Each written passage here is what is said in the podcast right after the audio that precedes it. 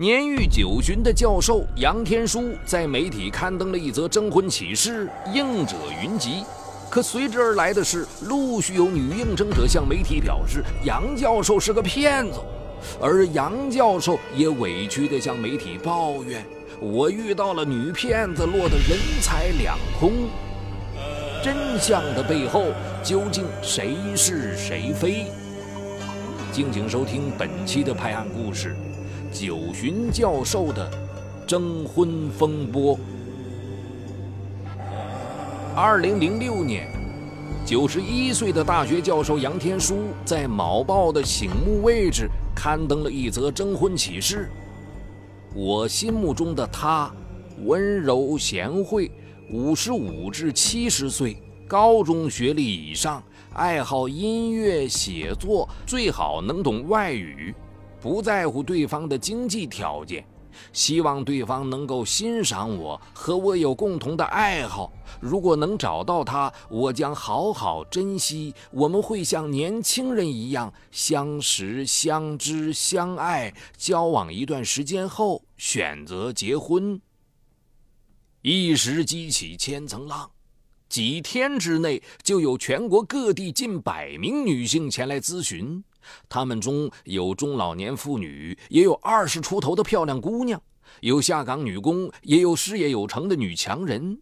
这位堪称中国最年长的征婚者，俨然成了婚姻市场里的香饽饽。这则征婚启事也吸引了一位气质高雅女士的眼球，她叫吴娜，五十七岁。他少年时期就多才多艺，曾是合唱团的领唱，拜过声乐老师，学过声乐。吴娜十五岁时，父亲脑溢血病故，母亲带着他们四姐弟艰难度日。高中毕业后，他被分到工厂当钳工，自学了机械制图，成为青年工作者中的佼佼者。吴娜的婚姻之路充满坎坷。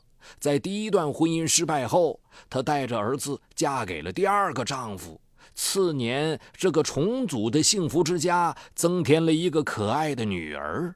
两年后，丈夫车祸身亡。吴娜为了孩子的成长，再也没涉足感情，独自抚育儿女们考上了大学。二零零五年，女儿大学毕业，找到了工作，她才清闲下来。频频参加一些老年合唱团的演出，一些艺术院校的学生慕名前来找他学声乐。随着名声渐大，一所音乐学校和一家老年大学也请他去教声乐。他迎来了事业的第二春。在忙碌之余，寂静的夜里，孤独的滋味还是会一阵阵袭来。当他偶然看到杨教授的征婚启事时，不由心里一动：这种高素质的老人，不正可以作为他灵魂的伴侣吗？吴娜鼓起勇气，与刊登杨教授征婚启事的报社取得了联系，留下了个人资料。几天后，吴娜就收到了杨教授寄来的一个特快专递，里面全都是他的个人资料。从中，吴娜对杨教授的情况更加了解。杨天书三十一岁的时候就出国了，先赴美，随后转战加拿大多伦多大学，从事地质科研工作，还交了一个加拿大的女朋友。为了纪念这段爱情，他将两个他发现的湖泊以自己和女友的名字分别命名。杨天书回国后，成为第一个进入北极地区的中国科技工作者。三十七岁时，他与一位同学的妹妹结婚，对方文化不高，和他没有多少共同话题。婚后，两人虽生了一儿一女，但这段不合拍的婚姻终究还是画上了句号。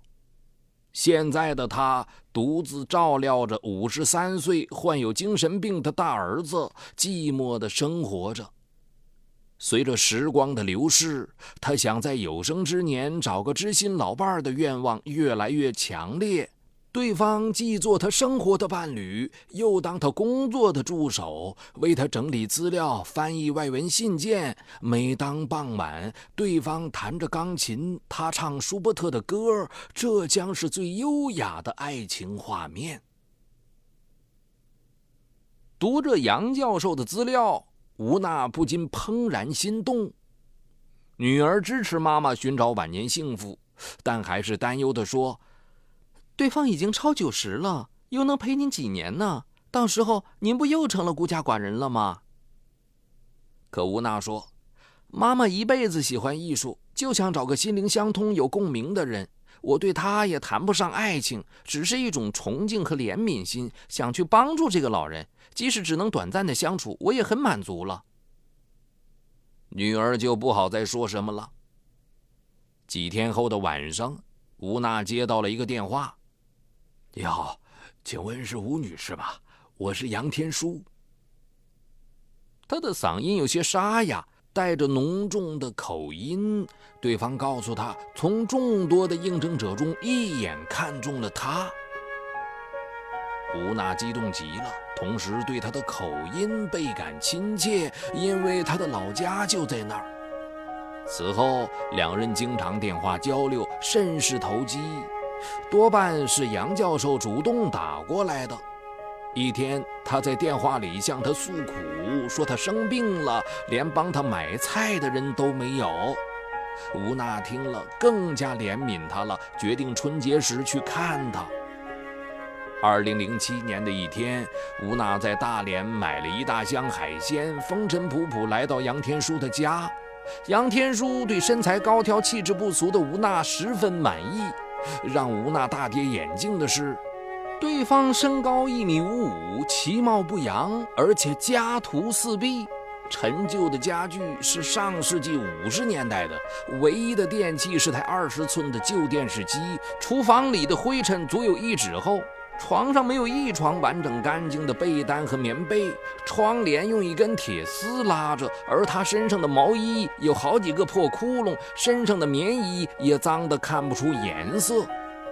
如果不是客厅角落里一台旧钢琴透出点知性的气息，谁也不会相信这是个教授之家。吴娜内心一阵酸楚，母性开始复苏。他在客房住下，陪老头去超市采购年货，为他添了全新的衣服，还出钱买了一个美的微波炉。他开玩笑地对他说：“这个就当做我的嫁妆吧。”春节前，他将杨家打扫得焕然一新。当杨天书穿上干净整洁的棉衣，惊讶得不敢相信是自己原来的那件。春节期间，他精神焕发，请了两桌客人来家吃饭，这是以前从未有过的事情。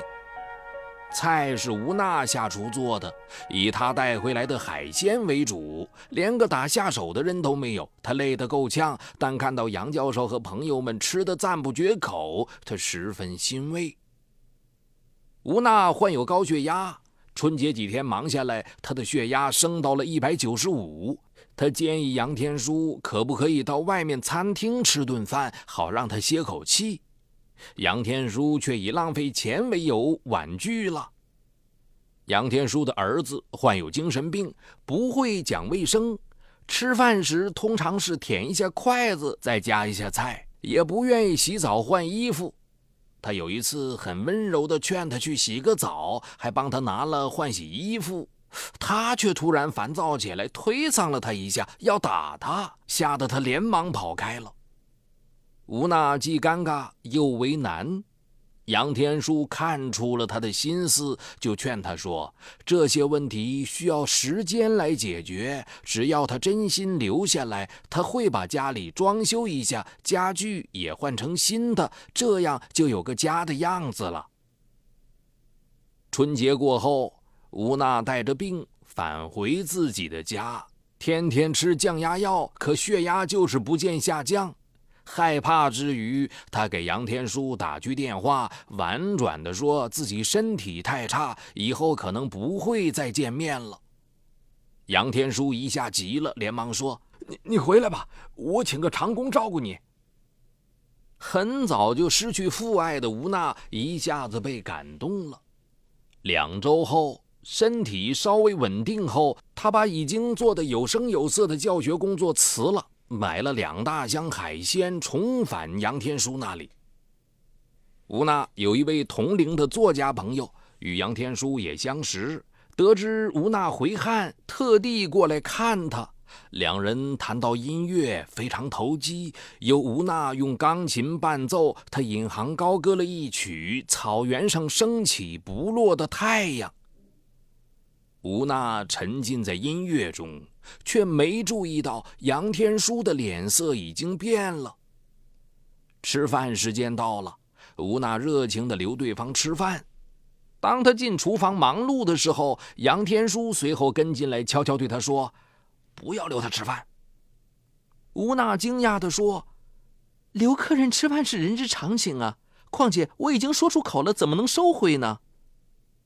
杨天书孩子气的回答：“他这个人很坏，不留他吃饭。”客人最终还是留下来吃了饭，但他走后，杨天书与吴娜吵了一架。吴娜没想到杨教授心眼儿这么小。更让吴娜接受不了的是，三天后，报纸的头版新闻刊登出了标题为“老教授下月迎娶五十七岁教师”的新闻，说是杨教授主动向记者报喜，说他找到了意中人吴娜。文中还提到了吴娜以前的婚姻以及子女的情况。吴娜拿着报纸，气愤地质问杨天书。我们现在只是试接触，还没有到谈婚论嫁的阶段。何况我和你交代过，如果合适，我只想和你默默的相守下半辈子。你怎么不和我商量就发在媒体上？杨天书笑着说：“哼，我还不是想和你早点确定关系。”吴娜哭笑不得。两天后。又发生了一件事，让吴娜对杨天书彻底失望了。杨天书不知怎的，最近对小保姆的态度越来越差。这天，他又找了个理由吼小保姆滚。小保姆当即就提出不干了。临走时，杨天书却不想给他结算工钱，在吴娜的劝说下，他才答应去银行取钱给他付工资。他出门转了一圈，回来说银行关门了，没取到钱。吴娜就从自己包里拿出钱付了小保姆的工资，还多给了五十元钱让他当路费。小保姆走后，杨天书偷偷乐着对吴娜说：“嘿，其实我取到了钱，只是不想给他，才骗他的。”吴娜听得心里打了个冷战。一个老教授对一个勤快朴实的农村小保姆，怎么就这么冷血无情呢？第二天，吴娜就通过房产中介租了一套房子。搬出杨家时，杨天书很伤心，劝她不要走，并说以后一切都听他的。吴娜说：“我们还是保持交往，但我不住在你这里。”我用半年的时间和你磨合，以后能不能生活在一起，就看你这半年的表现了。此后，吴娜每隔两天就去趟杨家买菜做饭，照料杨天书父子的生活。他还兼任杨天书的高级秘书，帮他发电子邮件、邮寄书信、翻译德文书信，经常工作到深夜。过度的劳累让他的血压一次次升高，不得不回到老家，并住进了医院。当吴娜再次回到杨天书那里时，发现杨天书已经移情别恋，和另一位女士在电话中打得火热。几天后，杨天书率先向吴娜提出了分手，吴娜坦然接受了现实。让吴娜万万没想到的是，一家报纸和某电视台分别刊登和播出了老教授征婚上当的新闻。说吴娜是个征婚骗子。他当初主动给杨教授用电子邮件发来他的照片和火辣辣的情书，赢得杨教授的好感，并来到杨教授家一起生活了十八天。他号称是声乐老师，却不懂五线谱，只会用钢琴弹几首曲子。啊，他总是夜里把屋里的物品搬运出去，鬼鬼祟祟的把给我的衣服也拿走了，家里的微波炉也被拿走了，还还拿了什么东西，我现在也记不得。了，我现在怀疑他是骗子。各大门户网站纷纷转载这则新闻，一时间吴娜成为众矢之的。有不了解内情的人纷纷在网上发表评论，抨击他的人品。他昔日教过的学生也在论坛中留言：没想到老师竟会是这样的女人，她不配“老师”两个字。无中生有的诽谤，让吴娜的精神受到强烈刺激，几次发病，差点丧命。被泼了一身脏水，却有口难辩。吴娜这才明白自己掉进了一个征婚的骗局。吴娜与一家律师事务所签下委托代理书，向法院提交了民事诉状。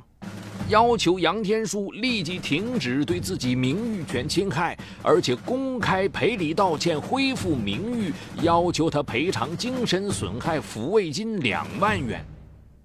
他在给法院的诉状中也揭开了杨天书大科学家光环背后的真相。他吹嘘自己是科学家。懂十一国外语来骗取应征者的崇拜和仰慕，实际上他只会中英德文，另外会唱三首意大利歌曲和一首俄文歌曲。他也没正八经搞过什么科学研究，只是在年轻时在加拿大工作时被派遣去了北极，在家工作时他只是政府部门里的一个工程师，也没有被授予科学家的荣誉。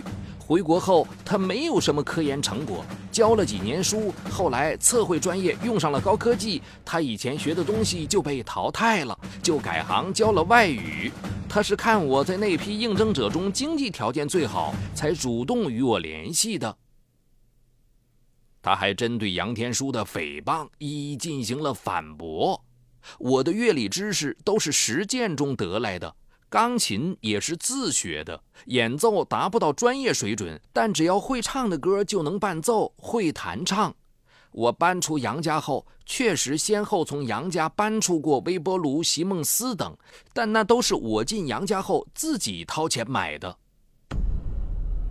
二零零七年末，市人民法院一审判决杨教授侵害吴女士的名誉权事实成立。应于判决生效之日起十日内，在报纸和电视台发表致歉声明，费用自行承担。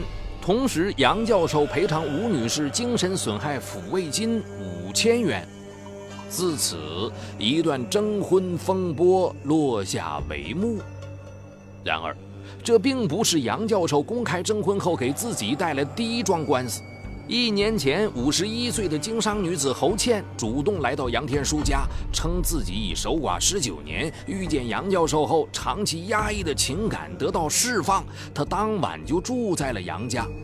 半个月后，他与杨天书闪电般登记结婚。婚后，侯倩称做生意年底需要资金周转，找杨教授借钱。杨教授就将自己的存折交给了侯倩。侯倩于一周内分几批取光了上面的二十四万元存款，然后就借口去外地谈生意，一去不复返。杨天书人才军师倒了大霉，后来他以感情破裂为由起诉至人民法院，要求与侯倩离婚，并要求他返还取走的二十四万元存款。人民法院作出一审判决，准予杨教授与侯倩离婚，侯倩于判决生效日起三十天内返还杨教授二十四万元。但三十天的日子早就过去了，侯倩还是音讯全无。如今的吴娜，并没有完全走出征婚的阴影。她现在已经回到老家静养身体。对杨教授的征婚接连遇到官司，他并没有幸灾乐祸，而是时常在心中苦苦追问。杨教授性格古怪，常人难以接受，但从另一方面来讲，他也是位孤苦无依的老人，是不是也值得同情的？夕阳恋无限美好，可为什么再婚之路如此坎坷？天意怜幽草，人间重晚晴。很多人都认为老年期恋爱结婚是提高生存意义的特效药，但我们还是不愿再看到九旬教授征婚风波再次上演。